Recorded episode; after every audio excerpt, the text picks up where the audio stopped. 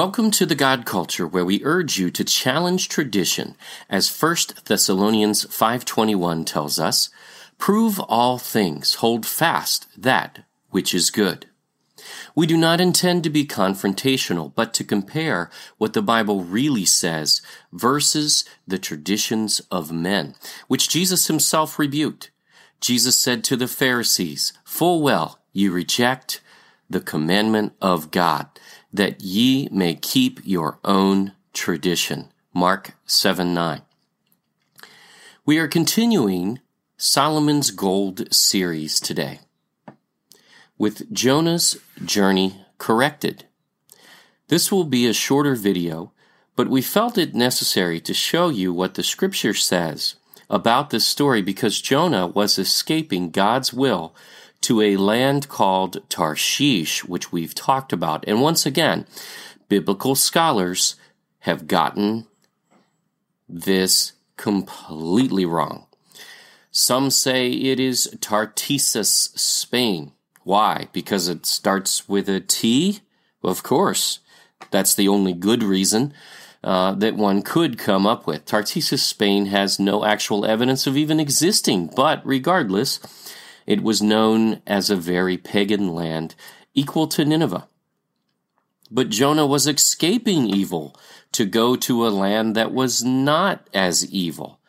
See, the land of Ophir, which included Tarshish and even Sheba, had already repented largely in the days of King Solomon, as we proved in the Queen of Sheba Revisited segment. The queen returned, and according to Jesus, they repented in similar fashion to what Nineveh will when Jonah follows God's will. Coincidentally, in his prophecy in Matthew, Jesus ties the story of Jonah and the whale, confirming it really happened, by the way, to the repentance of Nineveh, to the repentance of Sheba, and both lands will rise in judgment of the final generation, which is already beginning to happen in Sheba before our eyes. If you attend a church that does not believe Jonah could have been swallowed by a whale, then let us be clear come out of her. Because any church that does not believe the actual words of Jesus himself, because he confirmed the story in Matthew 12 uh, as well, they should be treated in the very same way that church is a figment of your imagination, a fairy tale. The story of Jonah really happened, exactly how the Bible describes, and so did creation and the flood. We mentioned Peter's warning about the end times, where they will deny creation and the flood. These all lead to the same place. You have the right to prove the Bible but you do not have the right to claim any portion of it is untrue and call yourself a follower of the real Jesus, the Son of God. We'll go into this in detail, but the end conclusion of this segment will prove that Tarshish is still Ophir, because you cannot separate the two lands, especially not in totally opposite directions. We have amply proven that Ophir is in the Orient, east. Three years' journey from the Red Sea. Where scholars go wrong with this study is they disconnect Tarshish from all the other many mentions in the Bible where it is tied very clearly to Ophir, and they assume that Jonah's final destination was west. The Bible does not say that and we'll show you a scripture that shows that the ships of Ezion Geber, the Red Sea port, which Solomon built initially, which goes east to Ophir, Tarshish, and Sheba on a three year journey, was not operating at the time of Jonah, as the ships were broken up a hundred years earlier in the time of Jehoshaphat. So Jonah took the longest route because he was escaping to the furthest point he could. The ends of the earth, as we found out, the Bible says is Ophir and Tarshish and Sheba, the isles. and even according to Jesus. Again, let's let Scripture interpret Scripture for ourselves because scholars certainly are not doing it for us in this instance. If they had, they would have saved us the effort of needing to produce this series to set this story straight. So, let's go back to the story of Jonah. Jonah 1 Now the word of the Lord came unto Jonah, the son of Amittai, saying, Arise, go to Nineveh, that great city, and cry against it, for their wickedness is come up before me. But Jonah rose up to flee unto Tarshish from the presence of the Lord, and went down to Joppa.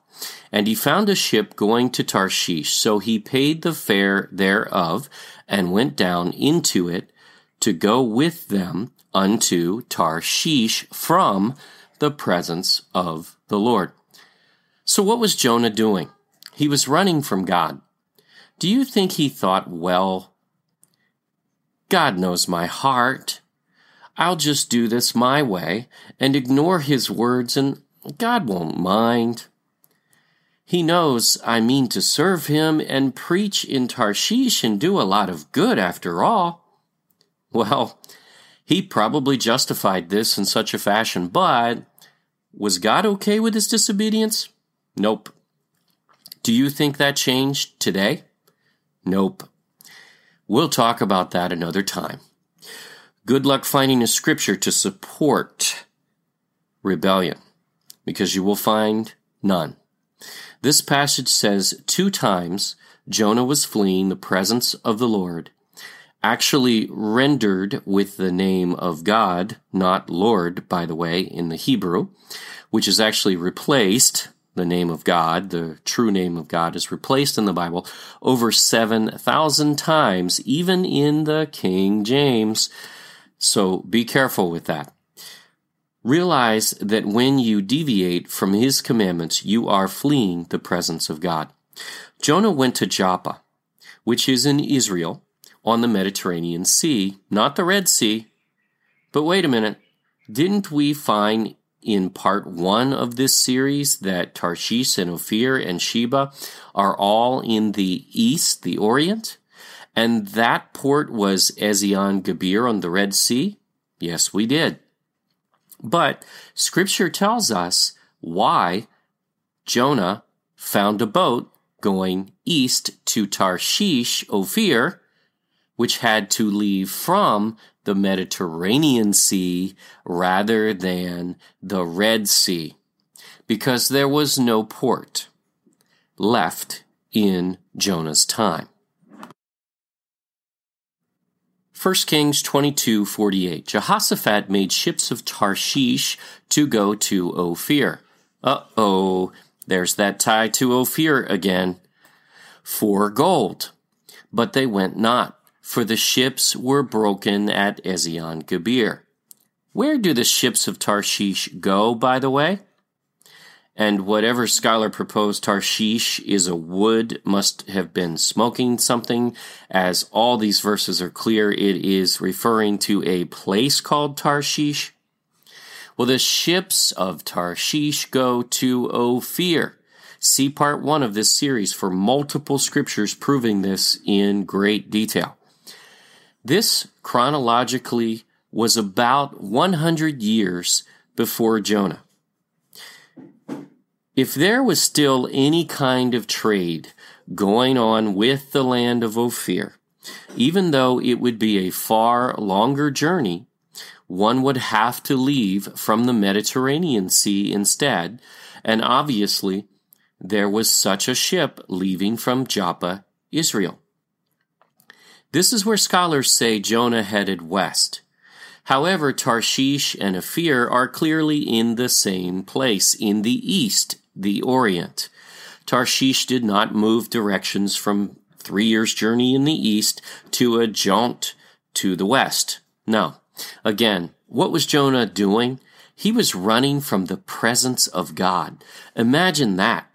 He chose the longest trip far away to the ends of the earth, to a land that had already heard and learned from the wisdom of Solomon and his God. See, he was also looking for the easier route because Sheba Tarshish Ophir had already repented and accepted God's message. And Jesus confirms this, but we'll get to that. Jonah 1:17 Now the Lord had prepared a great fish to swallow up Jonah and Jonah was in the belly of the fish 3 days and 3 nights. We all know this story, but do you believe it? Jesus did. Let's continue. Jonah 2:10 through 3 3. And the Lord spake unto the fish, and it vomited out Jonah upon the dry land. And the word of the Lord came unto Jonah the second time, saying, Arise, go unto Nineveh, that great city, and preach unto it the preaching that I bid thee. So Jonah arose and went unto Nineveh, according to the word of the Lord. Now Nineveh was an exceeding great city of three days' journey. So wherever Jonah was spit up by the whale or fish, it was a three day journey to Nineveh from that point. There are scholars out there that actually make the claim that Nineveh was so large an area that it actually took three days to walk through the city, but that makes no sense we would have found archaeological evidence of such a massive city, and that just did not happen.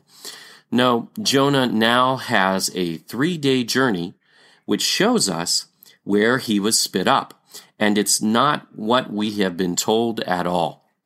Note, nothing in this passage tells us how he got to Nineveh from there, but the answer is obvious. We'll look at a map of the traditional view, but this view also requires a trip over land for Jonah to get to Nineveh. Once the whale dropped him on land in what they believe to be still the coast of the Mediterranean. But is this true? So for the land route, he would have had to use a camel. A camel can travel 30 to 40 kilometers or 18 to 25 miles in a given day. This is a very critical piece of information that scholars should have considered, but no worries, we will. This is a map of the traditional view of Jonah's journey. Jonah leaves from Joppa, Israel, goes out to sea, encounters a storm, they throw him into the sea and the whale swallows him for three days. There is a major problem here. Unless the whale could fly, which we would love to see, Jonah would have, at the shortest, a seven and a half day camel ride just to get to a water route near the Euphrates River, which he would then travel about two more days out of the way to get to the Tigris River where Nineveh was. Then heading north for yet another day, he would finally arrive in Nineveh in about ten and a half days. That's not three days. What does the scripture say? Three days journey. This theory sinks to the bottom of the sea. It's wrong on many levels without a miracle that God fails to mention on purpose, mind you, because one was not necessary. How did Jonah get to Nineveh in just three days from the Mediterranean? He didn't, because he was not dropped there. Here is the view that makes sense from Scripture. Jonah leaves from Joppa on the Mediterranean Sea, taking the long way around Africa because, remember, the Red Sea port was not functioning, and Jonah was not seeking efficiency here. He was running as far away as possible from God to a land that was already reached by Solomon, the easy route. As the ship enters the Indian Ocean, also known as the Arabian Sea, as it was going to Tarshish, Ophir, Sheba, which are beyond the Indian Ocean, they encounter a storm, and the crew throws Jonah overboard to quiet his angry God.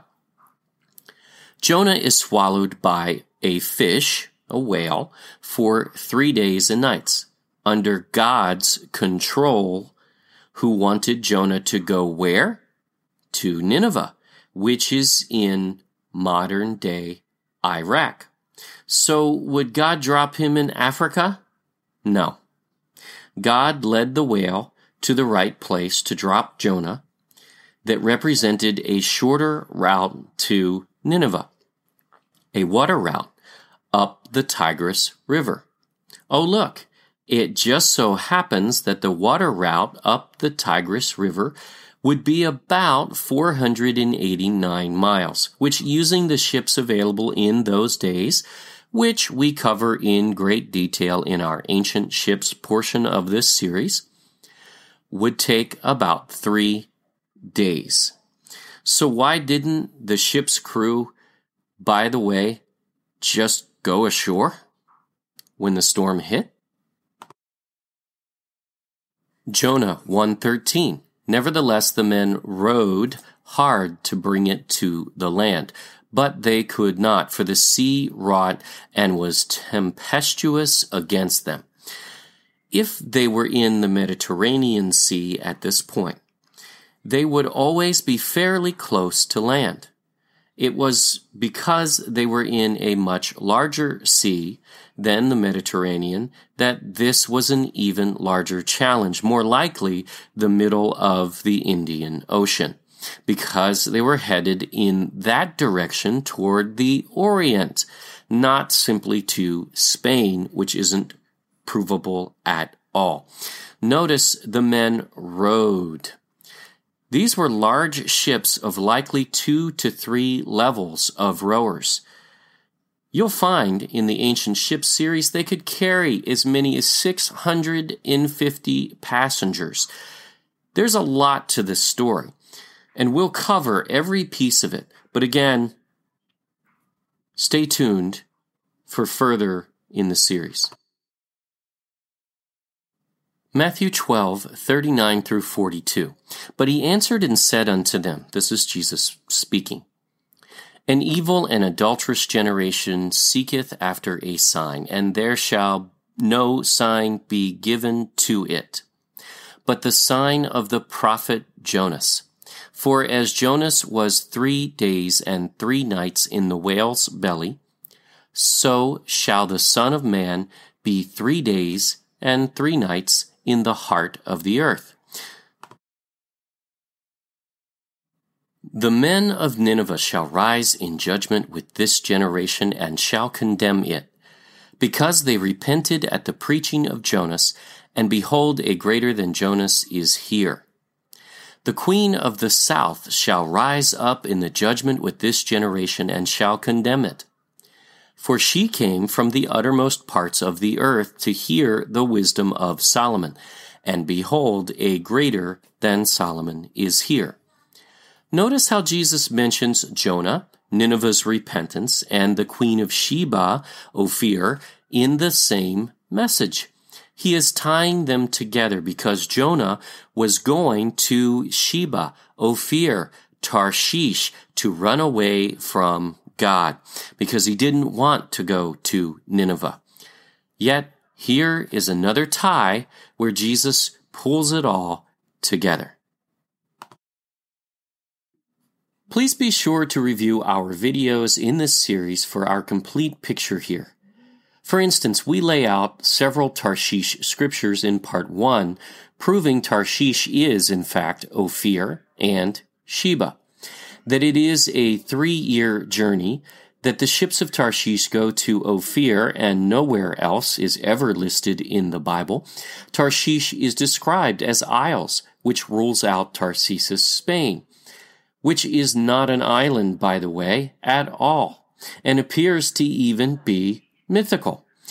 and that Tarshish and his brothers are the maritime brothers from the table of nations after the flood, who divided the islands of the earth. What we know is that Jonah was not headed to Spain nor west as a final destination. Going to Tarshish Ophir is an easterly destination, but the Red Sea port was not operating. Again, he was not pursuing efficiency, but was running from God, probably on the furthest journey he could find. And there was a ship headed to Tarshish in the Orient. All of the timelines and elements of this story tie when you place Tarshish in the Philippines, but do not make sense at all if Tarshish was in Spain. Jonah left from Joppa, Israel, on a ship bound for the Orient. Somewhere in the Red Sea, he was ousted from the ship to calm the storm. There he was swallowed by a great fish, a whale, for three days and nights, and led to a place near where God wanted him. See, the whale wasn't merely a choice to punish Jonah and wake him up it was his transport to where he needed to go. The Bible tells us Jonah was spit up three days away from Nineveh, and that journey would have to have been a water route close by, not the Mediterranean Sea. It would have had to have been the Persian Gulf off of the Indian Ocean, and no way could it possibly have been from the Mediterranean, which we found would have been a 10 and a half day journey instead. The greatest portion of this story, by the way, as a side note, is the fact that God used a man spit up by a fish to preach to those who worship the fish god Dagon. Just like the Egyptian plagues in the Exodus encounter, in which God was challenging and conquering a different pagan god with each plague, proving he was more powerful. If the frog god can't get rid of his own kind, well, God is far more powerful, isn't he? Same premise here. Thank you for watching our Solomon's Gold series. Please subscribe to our YouTube channel and view our website at thegodculture.com. Always remember to prove everything. Thank you.